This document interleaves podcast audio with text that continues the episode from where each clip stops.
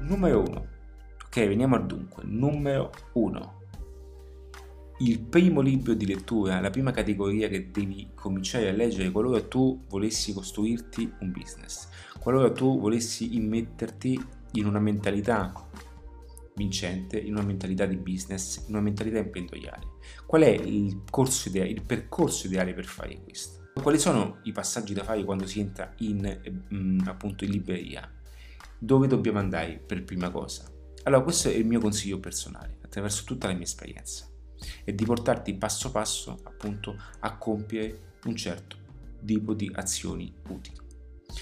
Il primo è quello della lettura in crescita personale, motivazione e crescita personale, e quando intendo motivazione includo anche Tony Robbins, ma non solamente con lo scopo di saltare, ok, dalla sedia, anche se in alcune circostanze è molto utile per una riprova sociale, per la legge dei pari, per sentirsi in energia con le altre persone, ok?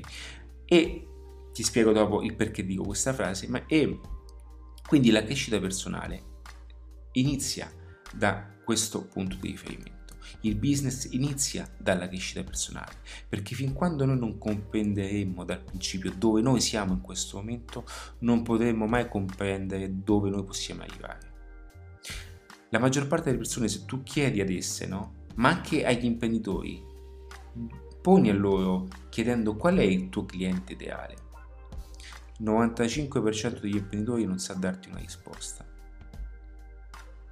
e non è una cosa pazzesca, perché è anche un'abitudine che non si ha una certa pianificazione nel modellare un business, non si ha una certa cultura nel migliorarsi in un business.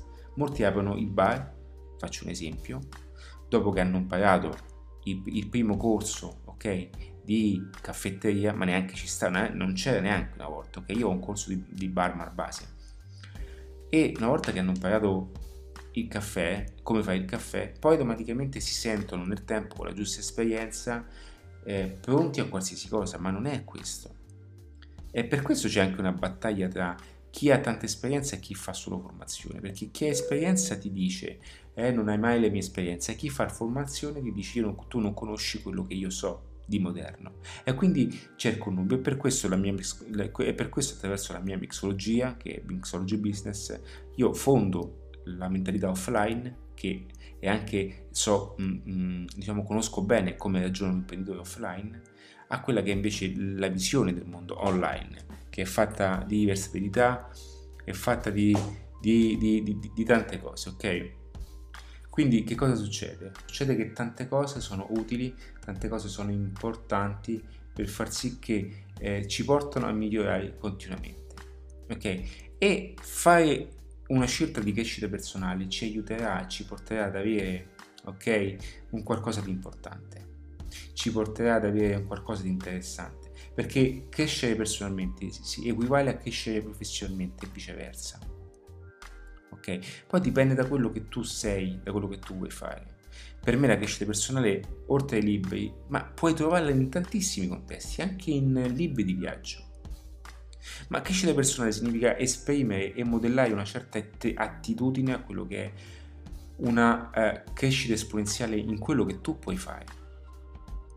E la motivazione ti aiuterà appunto a partire, a farti capire che in questa vita un qualcosa deve succedere di diverso.